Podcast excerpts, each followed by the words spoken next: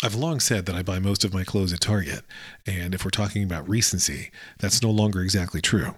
I've also long said that it's either most of my clothes comes from either Target or Old Navy, and I would say recently even that's no longer true.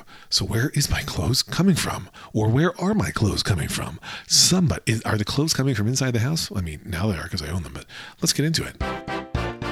Your daily Lex. So yeah, happy Wednesday if my math is still right. Um, the two places where I get my clothes from, Amazon is one, um, and that didn't just start because I had worked there. But so there are times when I, have, I, I was trying out Amazon's styling service. Uh, it no longer exists, so don't bother looking it up. You paid five bucks a month, and you could put that five dollars towards clothes if you bought them, and a stylist would pick out stuff for you based on whatever feedback you gave them, like other services that exist, including Trunk Club or Stitch Fix. And uh, more recently, I decided to give Stitch Fix a try. I always think those things are overpriced. Stitch Fix costs twenty dollars per styling, but again, you can put that $20 towards your purchase of whatever clothes you keep from the box they send you. And the way these systems work is they send you a box of clothing. You've had some influence on what that clothing is. Uh, you can keep all of it. You can keep none of it. Anything you want to ship back, you ship back to them at their expense, uh, and they charge you for what you keep. Um, I uh, and if you buy all of the Stitch Fix box, they take 25% off the total purchase. Uh, so it's been pretty intriguing because I um, I'm trying to slowly upgrade my wardrobe. It's not something you have to do all at once. You can do it over time. Um, but I, uh, you know, there's the stuff that I like and stuff that I don't like. And shocking, I know. Most people are like, no, I only don't like things, or I only do like things. But me, I like some stuff and I don't like some stuff.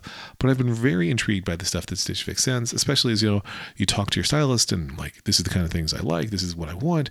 You know, I'm like, hey, I'd like things that um, are wrinkle free or wrinkle resistant, or if they do get wrinkled, are easy to get the wrinkles out of. I'm not going to iron anything. Like I'm willing to seam stuff, but I don't want to steam stuff all the time.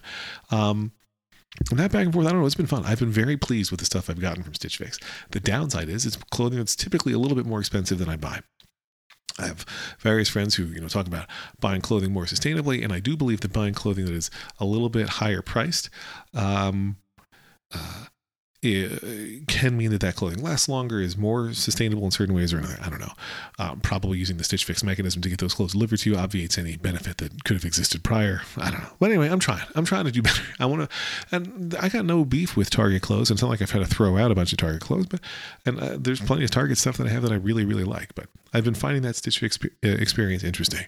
I get why people, you know, when they're fabulously wealthy, like to have a personal stylist or whatever, because it's fun to have somebody like help you, not even up your game, but just change your game, right? Like, hey, here's a thing that could work for you that I would not have thought uh, would be the right look or vibe for me. But then when I'm in it, well, yeah, this is pretty cool. The thing I'm thinking about most explicitly with Stitch Fix is this pair of slacks that they send me.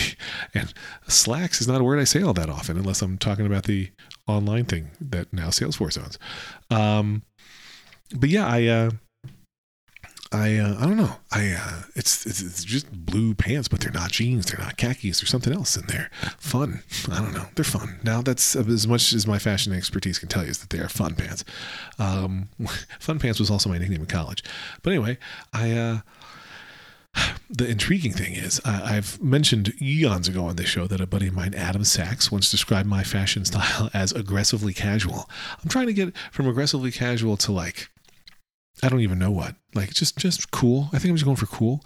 Um, and I think that if Adam saw me in these slacks, he'd be like, "Whoa, nice slacks, Friedman." And I'd be like, "Adam, keep my slacks out your mouth," which is good advice for everybody. Don't put other people's slacks in your mouth. Uh, but yeah, so anyway, clothing. Um, while you're hearing this episode on this beautiful Wednesday, I'm in uh, Las Vegas on business and maybe wearing some of this other kinds of clothes. And we'll see if people comment, hey, your threads look different, dude. Nice duds. Because that's how people talk in the podcast industry. Anyway, I hope you're having a great day and uh, we'll talk tomorrow. I'm about to record that episode and I have no idea what its topic will be. Let's find out tomorrow for you in two seconds for me. Lex.